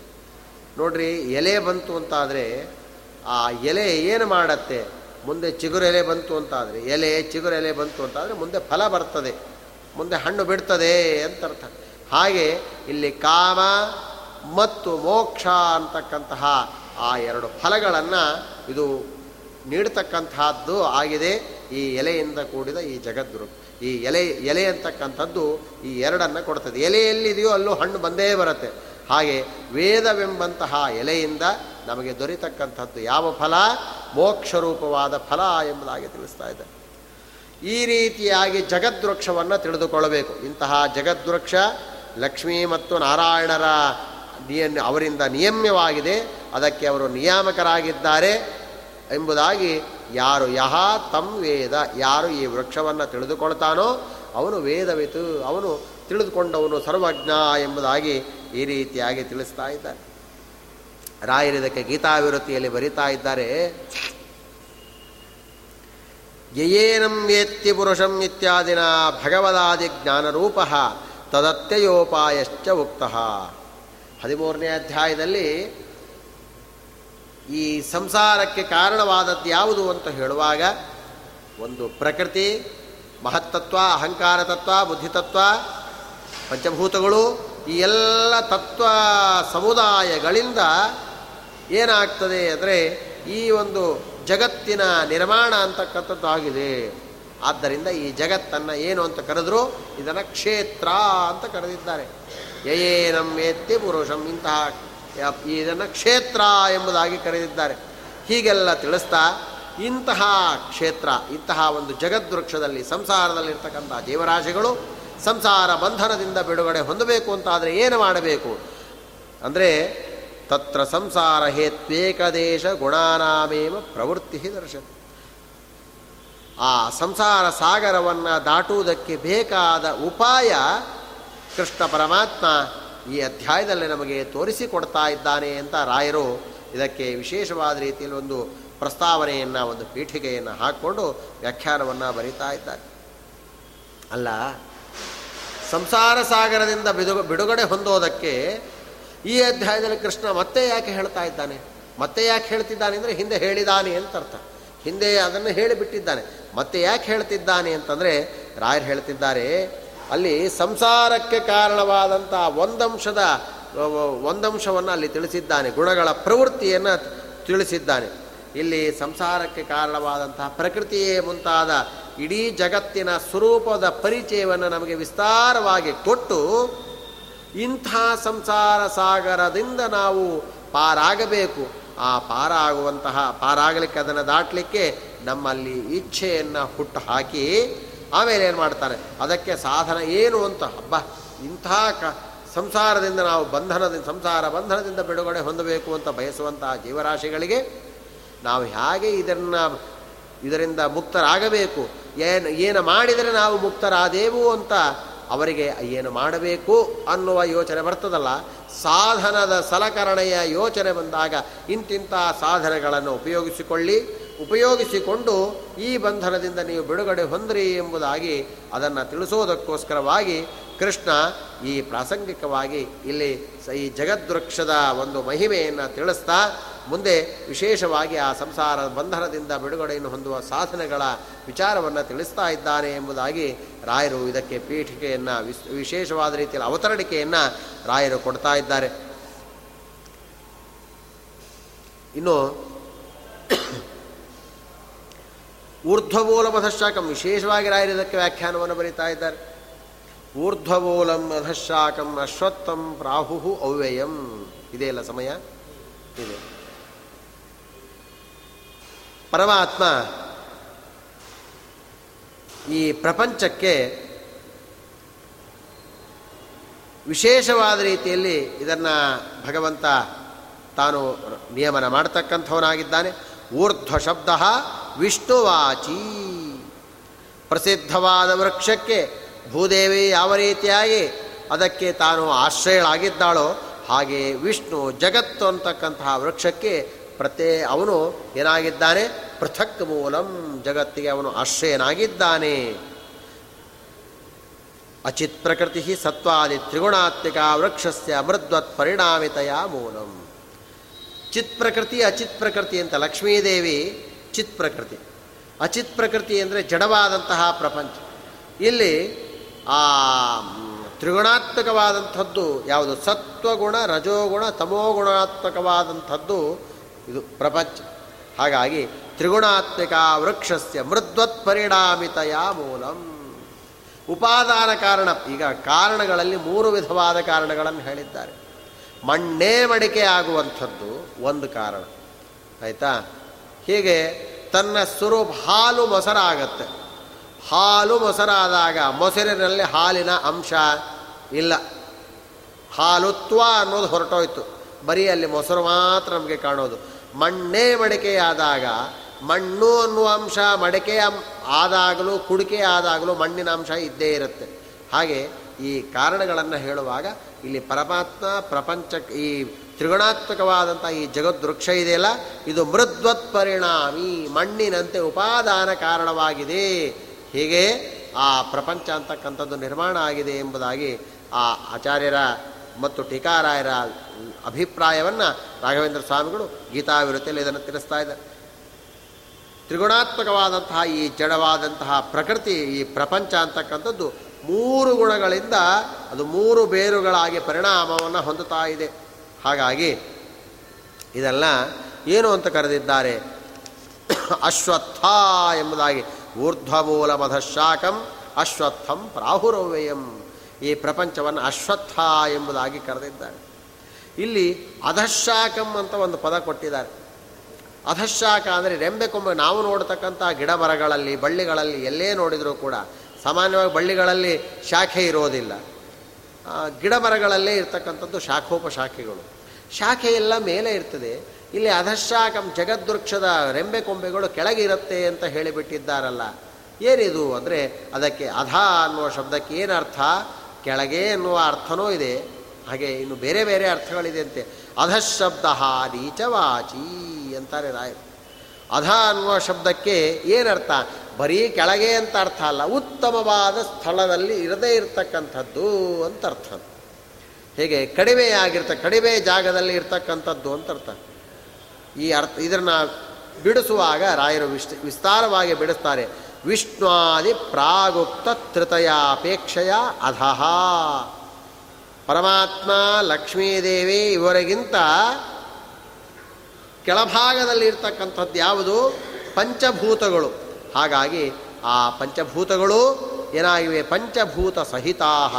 ಪಂಚಭೂತಗಳು ಮಹತ್ತತ್ವ, ಅಹಂಕಾರ ತತ್ವ ಬುದ್ಧಿತತ್ವ ಅನ್ನುವ ಈ ಎಂಟು ಇದೆಯಲ್ಲ ತತ್ವಗಳು, ಇವು ಲಕ್ಷ್ಮೀನಾರಾಯಣರಿಗಿಂತ ಕೆಳಮಟ್ಟದಲ್ಲಿ ಇರ್ತಕ್ಕಂಥದ್ದು ಅನ್ನುವ ತಾರತಮ್ಯವನ್ನು ಇಲ್ಲಿ ತಿಳಿಸ್ತಾ ಇದ್ದಾರೆ. ಹೀಗೆ ಅಷ್ಟವು ಪದಾರ್ಥ ಈ ಎಂಟು ಪದಾರ್ಥಗಳು, ಎಂಟು ತತ್ವಗಳು, ಅವುಗಳ ಅಭಿಮಾನಿ ದೇವತೆಗಳು ಇವರನ್ನೇ ಶಾಖೆ ಎಂಬುದಾಗಿ ಕರೆದಿದ್ದಾರೆ. ಅಂದರೆ ಶಾಖೆಯು ಯಾವ ರೀತಿಯಾಗಿ ಒಂದು ವೃಕ್ಷದ ಅಭಿವೃದ್ಧಿಗೆ ಕಾರಣವಾಗ್ತದೆ? ಯಾಕೆಂದರೆ ವೃಕ್ಷದಲ್ಲಿ ಮೂಲ ಬೇರು ತಾಯಿ ಬೇರು ಅಂತ ಇರ್ತದೆ. ಮತ್ತು ಅದಕ್ಕೆ ಸಬಾರ್ಡಿನೇಟ್ ಆದಂಥ ಅನೇಕ ಬೇರುಗಳಿರ್ತದೆ. ಆ ತಾಯಿ ಬೇರಿನಿಂದ ವೃಕ್ಷದ ಅನೇಕ ರೆಂಬೆ ಕೊಂಬೆಗಳು ಹರಡಿಕೊಳ್ಳುತ್ತದೆ ಹಾಗೆ ಈ ಜಗದ್ವೃಕ್ಷದ ಶಾಖೆಯಂತೆ ಯಾರಿದ್ದಾರೆ ಅಂದರೆ ಈ ತತ್ವಾಭಿಮಾನಿಗಳು, ದೇವತೆಗಳು, ಈ ತತ್ವಗಳು ಈ ತತ್ವಗಳು ಇದ್ದಾವೆ ಎಂಬುದಾಗಿ ಅದನ್ನು ತಿಳಿಸಿದ್ದಾರೆ. ಇನ್ನು ಅವ್ಯಯಂ ಅನ್ನುವಂತಹ ಪದ ಉಂಟು. ಅದಕ್ಕೆ ಅವ್ಯಯ ಅಂದರೆ ಏನು? ನಮಗೆ ಅವ್ಯಯ ಅಂದರೆ ನಮಗೆ ಗೊತ್ತಿರೋದು ನಮಗೇನು ಪಂಚಾಂಗ ಶ್ರವಣ ಮಾಡುವಾಗ ಆಯಾ, ವ್ಯಯ ಅಂತ ತಿಳ್ಕೊಂಡಿದ್ದೆ ವ್ಯಯ ಅಂದರೆ ಖರ್ಚು ಅಂತ. ಅದರ ವಿರುದ್ಧವಾದ ಅರ್ಥ. ಖರ್ಚು ಆಗದೇ ಇರತಕ್ಕಂಥದ್ದು. ರಾಘವೇಂದ್ರ ಸ್ವಾಮಿಗಳು ಬರೀತಾರೆ ಅವ್ಯಯ ಅಂದರೆ ಸರ್ವತಾ ಅನುಚ್ಛಿದ್ಯಮಾನಂ. ಸರ್ವತಾ ಅನುಚ್ಛಿದ್ಯಮಾನಂ ಅಂದರೆ ಪೂರ್ತಿಯಾಗಿ ಖಾಲಿ ಆಗೋದು ಅಂತೂ ಇಲ್ಲವೇ ಇಲ್ಲ. ನಮ್ಮ ಮೊಬೈಲಲ್ಲಿ ಬ್ಯಾಟ್ರಿ ಇದೆ, ಅಲ್ವಾ? ಆ ಬ್ಯಾಟ್ರಿ ಅದರೊಳಗಿರ್ತಕ್ಕಂತಹ ಆ ಶಕ್ತಿ ಅದು ಕಡಿಮೆ ಆಯಿತು ಅಂತ ಆದರೆ ನಮಗೆ ತೋರಿಸ್ಕೊಡತ್ತೆ. ಏನು ಅಂದರೆ ನನಗೆ ಆಹಾರ ಕೊಡಿ ಆಹಾರ ಕೊಡಿ, ನನಗೆ ಚಾರ್ಜ್ ಮಾಡಿ ಅಂತ. ಪೂರ್ತಿಯಾಗಿ ಖಾಲಿ ಆಗುವಂಥದ್ದು ಅಂತ ಉಂಟ ಬ್ಯಾಟ್ರಿ. ಬ್ಯಾಟ್ರಿ ಪೂರ್ತಿ ಖಾಲಿ ಆದರೆ ಮತ್ತೆ ಅದನ್ನು ಬಿಸಾಕಬೇಕು, ಹೊಸದೇ ಕೊಂಡುಕೊಳ್ಬೇಕು. ಹಾಗೆ ಪೂರ್ತಿ ಖಾಲಿ ಹಾಗೆ ಅವ್ಯಯಂ ಈ ಪ್ರಪಂಚ ಅಂತಕ್ಕಂಥದ್ದು ಸರ್ವತಾ ರುಚಿ ಪೂರ್ತಿಯಾಗಿ ಅದಕ್ಕೆ ನಾಶ ಅನ್ನೋದು ಇಲ್ಲವೇ ಇಲ್ಲ ಎಂಬುದಾಗಿ ಅವ್ಯಯ ಅನ್ನೋ ಶಬ್ದಕ್ಕೆ ಅರ್ಥ ಹಿಂದಿನ ಕಲ್ಪದಲ್ಲಿ ಈ ಪ್ರಪಂಚ ಹೇಗಿತ್ತೋ ಮುಂದಿನ ಕಲ್ಪದಲ್ಲೂ ಹಾಗೇ ಇರುತ್ತೆ. ಈ ಕಲ್ಪದಲ್ಲೂ ಹಾಗೆ ಇದೆ. ಕಲ್ಪ ಅಂದರೆ ಬ್ರಹ್ಮದೇವರ ದಿನಕ್ಕೆ ಒಂದು ಕಲ್ಪ ಅಂತ ಕರಿತೇವೆ. ನಮಗೆ ಒಂದು ದಿನ ಅಂದರೆ ಇಪ್ಪತ್ನಾಲ್ಕು ಗಂಟೆಗಳಿಂದ ಕೂಡಿದ್ದು ಒಂದು ದಿವಸ. ಬ್ರಹ್ಮದೇವರಿಗೆ ಅಂಥದ್ದನ್ನು ಆ ದಿನಗಳಿಗೆ ಕಲ್ಪ ಕಲ್ಪ ಅಂತ ಹೇಗೆ ಹಿಂದಿನ ಕ ಬ್ರಹ್ಮಕಲ್ಪದಲ್ಲಿ ಪ್ರಪಂಚ ಹೇಗಿತ್ತೋ ಈಗಲೂ ಹಾಗೇ ಇದೆ, ಮುಂದೆಯೂ ಹಾಗೇ ಇರುತ್ತೆ. ಆದ್ದರಿಂದ ಇದಕ್ಕೆ ಪೂರ್ಣವಾದಂತಹ ನಾಶ ಇಲ್ಲ ಎಂಬುದಾಗಿ ಯಾರು ಹೇಳ್ತಿದ್ದಾರೆ? ಪ್ರವಾಹತೋ ಅನಾದಿ ನಿತ್ಯಂ. ಈ ಪ್ರಪಂಚ ಅಂತಕ್ಕಂಥದ್ದು ಪ್ರವಾಹ. ನೋಡ್ರಿ, ಪ್ರವಾಹ ಬರ್ತಾನೇ ಇರುತ್ತೆ. ಸಮುದ್ರದಲ್ಲಿ ಅಲೆಗಳ ಪ್ರವಾಹ ಬರ್ತಾನೇ ಇದೆ. ಅದೇನೋ ಗಂಗಾ ಸಂಕತ ಲಿಂಗೇನ ಒಬ್ಬ ಗಂಗಾ ನದಿ ಸ್ನಾನಕ್ಕೆ ಹೋದ್ನಂತ. ಸ್ನಾನಕ್ಕೆ ಹೋದ ನೋಡ್ದ ಆ ಗಂಗೆಯ ಭೋರ್ಗರೆತವನ್ನು ನೋಡಿ ಭಯಪಟ್ಟನಂತೆ ಅಯ್ಯೋ, ದೊಡ್ಡ ಅಲೆ ಬರ್ತಾ ಇದೆ, ಸಮುದ್ರ ಥರ ಅಲೆ ಬರ್ತಾ ಇದೆಯಪ್ಪ. ಈಗ ನನಗೆ ಸ್ನಾನ ಮಾಡಿದರೆ ನನ್ನನ್ನು ಕೊಚ್ಕೊಂಡು ಹೋಗಿಬಿಡುತ್ತೆ.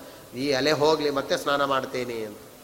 ಆ ಅಲೆ ಹೋಯಿತು, ಮತ್ತೊಂದು ಅಲೆ ಬಂತು. ಹೀಗೆ ಅಲೆಗಳ ಅಬ್ಬರ ಇಳಿಲಿ ನಂತರ ನಾನು ಸ್ನಾನ ಮಾಡ್ತೇನೆ ಅಂತ ಹೊರಟ. ಅಲೆಗಳ ಅಬ್ಬರ ಇಳಿಲಿಲ್ಲ ಇವನ ಸ್ನಾನವೂ ಆಗೋದಿಲ್ಲ. ಅದು ಗಂಗೆ ಮಳೆ ಕಡಿಮೆ ಆದರೆ ಗಂಗೆ ಪೂರ್ಣ ಬತ್ತುವುದಿಲ್ಲ ಆದರೆ ನೀರು ಕಡಿಮೆ ಆಗ್ಬೋದು. ಸಮುದ್ರದಲ್ಲಿ ನೀರು ಕಡಿಮೆ ಆಗುವಂಥದ್ದು, ಅದರಲ್ಲಿ ಅಲೆ ಕಡಿಮೆ ಆಗುವಂಥದ್ದು ಅಂತ ಇಲ್ಲ.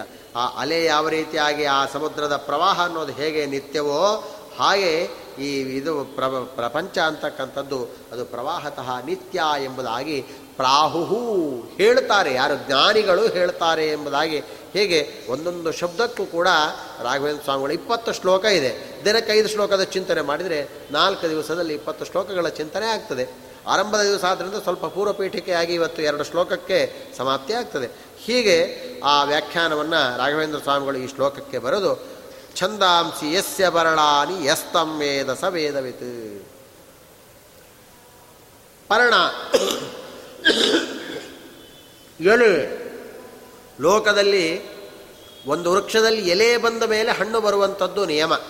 ಮೊದಲೇ ಹಣ್ಣು ಬರುವಂಥದ್ದು ಎಲ್ಲೂ ಕಂಡಿಲ್ಲ ಹಾಗೆ ಪರ್ಣೋತ್ಪತ್ತಾವೇವ ಫಲೋದಯ ದರ್ಶನ ಎಲೆ ಬಂದ ಮೇಲೆ ಹಣ್ಣು ಯಾವ ರೀತಿಯಾಗಿ ಕಾಣಿಸಿಕೊಳ್ಳುತ್ತದೋ ಹಾಗೆ ವೇದಗಳು ಎಂಬಂತಹದ್ದೇನಿದೆಯಲ್ಲ, ಅದು ಛಂದಸಾಂ ಕಾಮ ರೋ ಕಾಮ ಮೋಕ್ಷರೂಪ ಫಲಹೇತುತ್ವಾತ್ ಎಲೆ ಬಂದಿದೆ ಅಂದ ಮೇಲೆ ಈ ಮರ ಅಂತಕ್ಕಂಥದ್ದು ಹಣ್ಣು ಬಿಟ್ಟೇ ಬಿಡುತ್ತೆ.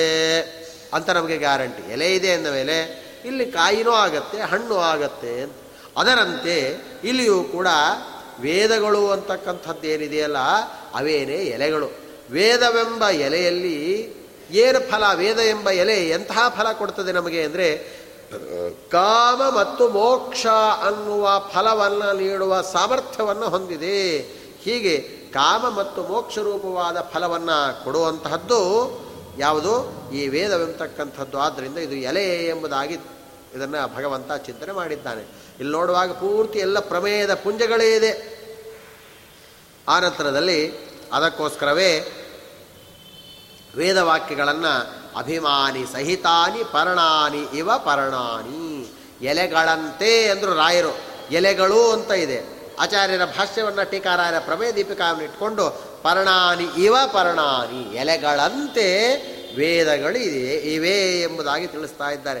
ಹೀಗಾಗಿ ಜಗತ್ತು ಅಂತಕ್ಕಂತಹ ವೃಕ್ಷ ಕಾಮ ಮೋಕ್ಷ ಅನ್ನುವ ಎರಡು ಫಲಗಳನ್ನು ನಮಗೆ ಕೊಡ್ತಾ ಇದೆ. ಆ ಇದು ವೇದವೆಂಬಂತಹ ಒಂದು ಇದರಿಂದ ಎಲೆಯಿಂದ ನಮಗೆ ಕಾಮ ಮತ್ತು ಮೋಕ್ಷ ಅಂತಕ್ಕಂಥ ಎರಡು ಫಲಗಳು ದೊರೆಯುತ್ತವೆ ಎಂಬುದಾಗಿ ಅದನ್ನು ವಿಶೇಷವಾದ ರೀತಿಯಲ್ಲಿ ಇದನ್ನು ತಿಳಿಸಿ ಇಂತಹ ಜಗದ್ವೃಕ್ಷವನ್ನು ಯಹ ವೇದವಿತ್ ಯಾರು ಇದನ್ನು ಸರಿಯಾದ ರೀತಿಯಲ್ಲಿ ತಿಳಿದುಕೊಳ್ತಾನೋ ಅವನು ನಿಜವಾಗಲೂ ಕೂಡ ವೇದವಿತ್. ಯಹ ಯಹ ವೇದ ಸವೇದವಿತ್ ಯಾರು ತಿಳ್ಕೊಳ್ತಾನೋ ಅವನು ನಿಜವಾಗಲೂ ಕೂಡ ವೇದಾರ್ಥವನ್ನು ಬಲ್ಲಂಥವನು ಎಂಬುದಾಗಿ ರಾಯರು ಅದಕ್ಕೆ ವ್ಯಾಖ್ಯಾನವನ್ನು ಬರೆದು, ಮುಂದೆ ಇಂತಹ ಜಗತ್ತು ಅಂತಕ್ಕಂತಹ ವೃಕ್ಷದ ಕೊಂಬೆಯಂತೆ ಇರತಕ್ಕಂಥದ್ದು ಯಾವುದಪ್ಪ? ವೃಕ್ಷ ಅಂದಮೇಲೆ ಅದಕ್ಕೆ ಕೊಂಬೆ ಇರಬೇಕು. ಯಾವುದು ಕೊಂಬೆ ಅಂದರೆ ಮಹತ್ತತ್ವ, ಅಹಂಕಾರ ತತ್ವ, ಬುದ್ಧಿತತ್ವ ಮತ್ತು ಪಂಚಭೂತಗಳು. ಆಯಿತಾ? ಅಧಶ್ಚೋರ್ಧ್ವಂ ಪ್ರಸೃತಾ ತಸ್ಯ ಶಾಖಾ ಗುಣಪ್ರವೃದ್ಧಾ ವಿಷಯ ಪ್ರವಾಲಾ ಅಧಶ್ಚ ಮೂಲಾನಿ ಅನುಸಂತತಾನಿ, ಕರ್ಮಾನುಬಂಧೀನಿ ಮನುಷ್ಯಲೋಕೇ ಹೀಗೆ ಜಗದ್ವೃಕ್ಷದ ಕೊಂಬೆಗಳಂತೆ ಇರುವ ಈ ಮಹತ್ತತ್ವಾದಿ ಈ ಏನು, ಈ ಎಂಟು ತತ್ವಗಳಿವೆಯಲ್ಲ ಇವು ಪರಿಣಾಮ ರೂಪವಾಗಿದ್ದು ತಮಗಿಂತ ಕೆಳಗಿನ ವಸ್ತುಗಳನ್ನು ನಿರ್ಮಾಣ ಮಾಡ್ತವೆ. ತಮಗಿಂತ ಮೇಲಿನ ವಸ್ತುಗಳಿಗಿಂತ ವಸ್ತುಗಳಿಗಿನ್ ವಸ್ತುಗಳಿಂದ ಇವು ನಿರ್ಮಾಣಗೊಂಡಿವೆ. ಅದನ್ನು ವಿಶೇಷವಾದ ರೀತಿಯಲ್ಲಿ ರಾಯರಲ್ಲಿ ವ್ಯಾಖ್ಯಾನ ಮಾಡ್ತಾ ಇದ್ದಾರೆ. ಭೌತಿಕವಾದಂತಹ ಶರೀರಾದಿಗಳನ್ನು ನಿರ್ಮಾಣ ಮಾಡ್ತಾ ಮತ್ತು ಸ್ಥೂಲವಾದಂತಹ ಈ ಪ್ರಕೃತಿಯಿಂದ ಶರೀರಾದೋ ಸ್ವಾಪೇಕ್ಷೆಯ ಉತ್ಕೃಷ್ಟ ಅಧಶಬ್ದೋಕ್ತೆ ಕಾರಣಭೂತ ಅವ್ಯಕ್ತೇ ಚ ಸೂಕ್ಷ್ಮರೂಪೇಣ ಪ್ರಸತಾ ವ್ಯಾಪ್ತಾ ಎಂಬುದಾಗಿ ರಾಯರು ಹೇಳ್ತಾ ಇದ್ದಾರೆ. ಜಗತ್ತೆಂಬ ವೃಕ್ಷದ ಶಾಖೆಗಳು ಏನು ಮಾಡ್ತವೆ ಅಂದರೆ ಎಂಟು ವಿಧವಾದ ತತ್ವಗಳು, ಅವುಗಳ ಅಭಿಮಾನಿ ದೇವತೆಗಳು, ಅವರೇ ಏನಾಗಿದ್ದಾರೆ ಅಂದರೆ ಅಧಶ್ಚ ಊರ್ಧ್ವಂ ಪ್ರಸೃತಾಹ. ಈ ಶಾ ರೆಂ, ರೆಂಬೆ ಕೊಂಬೆಗಳು ಹರಡಿಕೊಂಡಿರ್ತವೆ, ಅನೇಕ ರೆಂಬೆ ಕೊಂಬೆಗಳು ಬಾಚಿ ಅವು ಏನು ಮಾಡ್ತವೆ ಹರಡಿಕೊಳ್ತವೆ. ಹಾಗೆ ಇಲ್ಲಿ ಕೆಳಗೂ ಹರಡಿವೆ, ಮೇಲೂ ಹರಡಿವೆ. ಏನದು ಮೇಲೆ ಹರಡೋದು, ಕೆಳಗೆ ಹರಡುವುದು? ಅದನ್ನೇ ರಾಯರು ಬರಿತಾ ಇದ್ದಾರೆ. ಎಂಥದ್ದು ಶಾಖೆ? ಕಿಂ ರೂಪಾಹ ಶಾಖಾ ಅದಕ್ಕೆ ಗುಣಪ್ರವೃತ್ತಾಹ. ಆ ಶಾಖೆಗಳು ತಮಗಿಂತ ಕಡಿಮೆಯಾದಂತಹ, ತಮ್ಮಿಂದ ಹುಟ್ಟಿರ್ತಕ್ಕಂತಹ ಯಾವ ಪ್ರಾಣಿಗಳಿಗೆ ಶರೀರವನ್ನು ಕೊಡ್ತಾ ಇದೆ. ಅಷ್ಟೇ ಅಲ್ಲ, ಮತ್ತು ಊರ್ಧ್ವ. ಅಧ ಅಂದರೆ ಈ ಎಂಟು ವಿಧವಾದ ತತ್ವಗಳಿಂದ ಪ್ರಾಣಿಗಳ ಶರೀರದ ಸೃಷ್ಟಿ. ಊರ್ಧ್ವ ಅಂದರೆ ಇವಾಗಿಂತ ಈ ಎಂಟು ವಿಧವಾದ ತತ್ವಗಳಿಗೆ ಅಭಿಮಾನಿ ದೇವತೆಗಳೇನಿದ್ದಾರಲ್ಲ ಅವರಿಗಿಂತ ಶ್ರೇಷ್ಠರಾದಂಥವರು ಏನಿದ್ದಾರೆ, ಆ ಅವರ, ಆ ವಿಶೇಷವಾದಂತಹ ಒಂದು ಅನುಗ್ರಹದಿಂದ, ಗುಣೈಹಿ ಅವರ ವಿಶೇಷವಾದ ಅನುಗ್ರಹದಿಂದ ಇವರೇನು ಮಾಡಿದ್ದಾರೆ? ಮೂಲ ಪ್ರಕೃತಿಯಾದಂತಹ ಲಕ್ಷ್ಮಿಯ ಇವು ತಮಗಿಂತ ಶ್ರೇಷ್ಠವಾದ, ತಮಗೆ ಕಾರಣವಾದಂತಹ ಮೂಲ ಪ್ರಕೃತಿಯಲ್ಲಿ ಈ ತತ್ವಗಳು ಸೂಕ್ಷ್ಮ ರೂಪದಲ್ಲಿರ್ತವೆ. ಪೂರ್ಣವಾಗಿ ಈ ಎಂಟು ವಿಧವಾದ ತತ್ವಗಳು ನಾಶ ಹೊಂದುವುದಿಲ್ಲ ಎಂಬುದಾಗಿ ಇದನ್ನು ತಿಳಿಸಿದ್ದಾರೆ. ಮತ್ತು ಇವು ಯಾವ ರೂಪವಾಗಿರ್ತವೆ ಅಂದರೆ ಗುಣಪ್ರವೃತ್ತಾಹ. ಸತ್ವಗುಣ, ರಜೋಗುಣ, ತಮೋಗುಣಗಳು ಅಂತಕ್ಕಂತಹ ಸತ್ವಾದಿ ಗುಣಗಳಿಂದ ಅಭಿವೃದ್ಧಿಯನ್ನು ಹೊಂದುತ್ತಾ ಇದೆ. ಹೀಗಾಗಿ ಇಂತಹ ಗುಣಗಳು ಜಗದ್ವೃಕ್ಷಕ್ಕೆ ಹೊಸತಾದ ಮೂರು ಬೇರುಗಳಂತೆ, ಮೂರು ತಾಯಿ ಬೇರುಗಳಂತೆ ಈ ಸತ್ವಾದಿ ಗುಣಗಳು ಇದ್ದಾವೆ. ಈ ಬೇರುಗಳಿಂದಲೇ ವೃಕ್ಷ ಬೆಳಿಬೇಕು.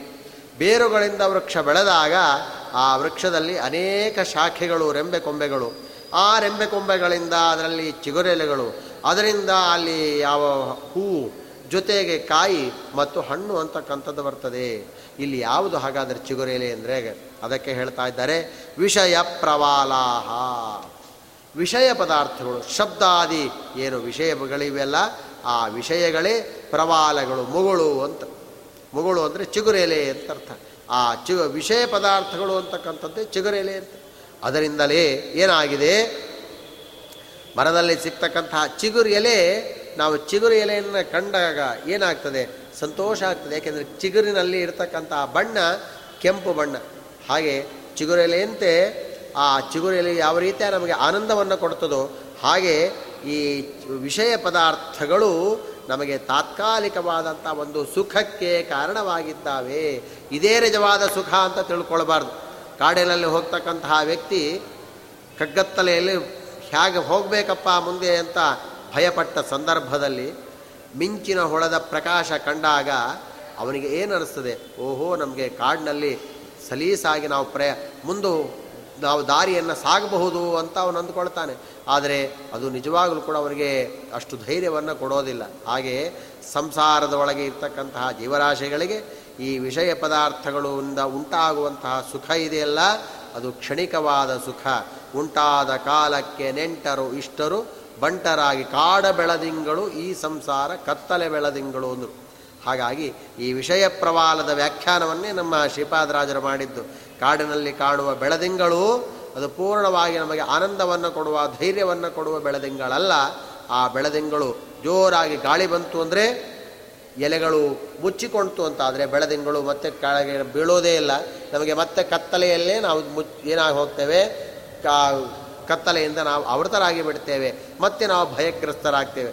ಹಾಗಾಗಿ ಸಂಸಾರದಿಂದ ನಮಗೆ ಅಷ್ಟು ಸುಲಭವಾಗಿ ದಾಟಬೇಕು ಅಂತಾದರೆ ಭಗವಂತನ ವಿಶೇಷವಾದ ಅನುಗ್ರಹ ಇರಬೇಕು. ಹೀಗೆ ಈ ವಿಷಯ ಪದಾರ್ಥಗಳು ಅನ್ನುವ ಚಿಗುರು ಎಲೆ ಚಿಗುರು ಎಲೆ ಇದೆ. ಆ ಚಿಗುರು ಎಲೆ ಅವು ತಾತ್ಕಾಲಿಕವಾದ ಸುಖವನ್ನು ಕೊಡ್ತವೆ ಅನ್ನೋದನ್ನು ತಿಳಿಸೋದಕ್ಕೋಸ್ಕರವಾಗಿ ಆ ಶಬ್ದಾದಿ ವಿಷಯಗಳನ್ನು ಚಿಗುರಲಿ ಎಂಬುದಾಗಿ ತಿಳಿಸಿದ್ದಾರೆ. ಜೊತೆಗೆ ಅಧಶ್ಚ ಮೂಲಾನಿ ಅನುಸಂತತಾನಿ. ಇನ್ನು ಜಗದ್ವೃಕ್ಷದ ಕೆಳಭಾಗದಲ್ಲಿ ಏನಿದೆ ಅಂದರೆ ಅಧ ಅಧಶ್ಚ ಮೂಲಾನಿ ಅನುಸಂತತಾನಿ, ಮೂಲಗಳು. ಮೂಲ ಅಂದರೆ ಬೇರುಗಳು ಅಂತರ್ಥ. ಇಲ್ಲಿ ಯಾವುದಪ್ಪ ಮೂಲ ಅಂದರೆ ಊರ್ಧ್ವ ಶಬ್ದದಿಂದ ಊರ್ಧ್ವಮೂಲಂ ಅಂತ ಹೇಳಿದರು. ಊರ್ಧ್ವ ಶಬ್ದದಿಂದ ಪರಮಾತ್ಮನ ರೂಪಗಳು. ಇನ್ನು ಅಧ ಅಂದರೆ ಅವನಿಗಿಂತ ಅವನಿಂದ ಅವನ ಅಧೀನಕ್ಕೆ ಒಳಪಟ್ಟಿರ್ತಕ್ಕಂಥದ್ದು ಅಂತ ಅರ್ಥ. ಹೀಗೆ ಅದನ್ನು ಇಟ್ಕೊಂಡು ಜಗದ್ವೃಕ್ಷದ ಕೆಳಭಾಗದಲ್ಲಿ ಅನೇಕವಾದಂತಹ ಶಾಖೆಗಳಲ್ಲಿ ಅನುಸಂತತಾನಿ ಯಾವುದು ಎಲ್ಲ ಭಗವಂತನ ಅಧೀನರಾದಂತಹ ಜೀವರಾಶಿಗಳು ಅನುಸಂತತಾನಿ ನಿರಂತರವೂ ಕೂಡ ಮನುಷ್ಯ ಲೋಕದಲ್ಲಿ ಅವರು ತಮ್ಮ ತಮ್ಮ ಕರ್ಮಕ್ಕೆ ಅನುಗುಣವಾಗಿ ಭಗವಂತನಿಂದ ಸೃಷ್ಟಿಯನ್ನು ಹೊಂದಿ ಆ ತ್ರಿವಿಧರಾದ ಜೀವರಾಶಿಗಳು ಈ ಪ್ರಪಂಚದಲ್ಲಿ ಇರ್ತಾರೆ ಅನ್ನೋದನ್ನು ಇದನ್ನು ರಾಯರು ವಿಸ್ತಾರವಾದ ರೀತಿಯಲ್ಲಿ ಇಲ್ಲಿ ವ್ಯಾಖ್ಯಾನವನ್ನು ಗೀತಾವಿವೃತ್ತಿಯಲ್ಲಿ ಬರೆದಿದ್ದಾರೆ. ಆ ವಿವೃತ್ತಿಯನ್ನು ಇಟ್ಟುಕೊಂಡೇ ನಾನು ಯಥಾಮತಿ ತಿಳಿಸಿದ್ದೇನೆ ಎಂಬಲ್ಲಿಗೆ ಯಥಾಮತಿ ಶ್ಲೋಕಾಭಿಪ್ರಾಯ. ಕೃಷ್ಣಾರ್ಪಣವಸ್ತು ಸರ್ವೇಂದ್ರಿಯ ಪ್ರೇರಕೇಣ ಶ್ರೀ ಪ್ರಾಣಪತಿನೇರಿತಃ ಯದವೋಚಮಹಂ ತೇರ ಪ್ರಿಯತಾಂ ಕಮಲಾಲಯ.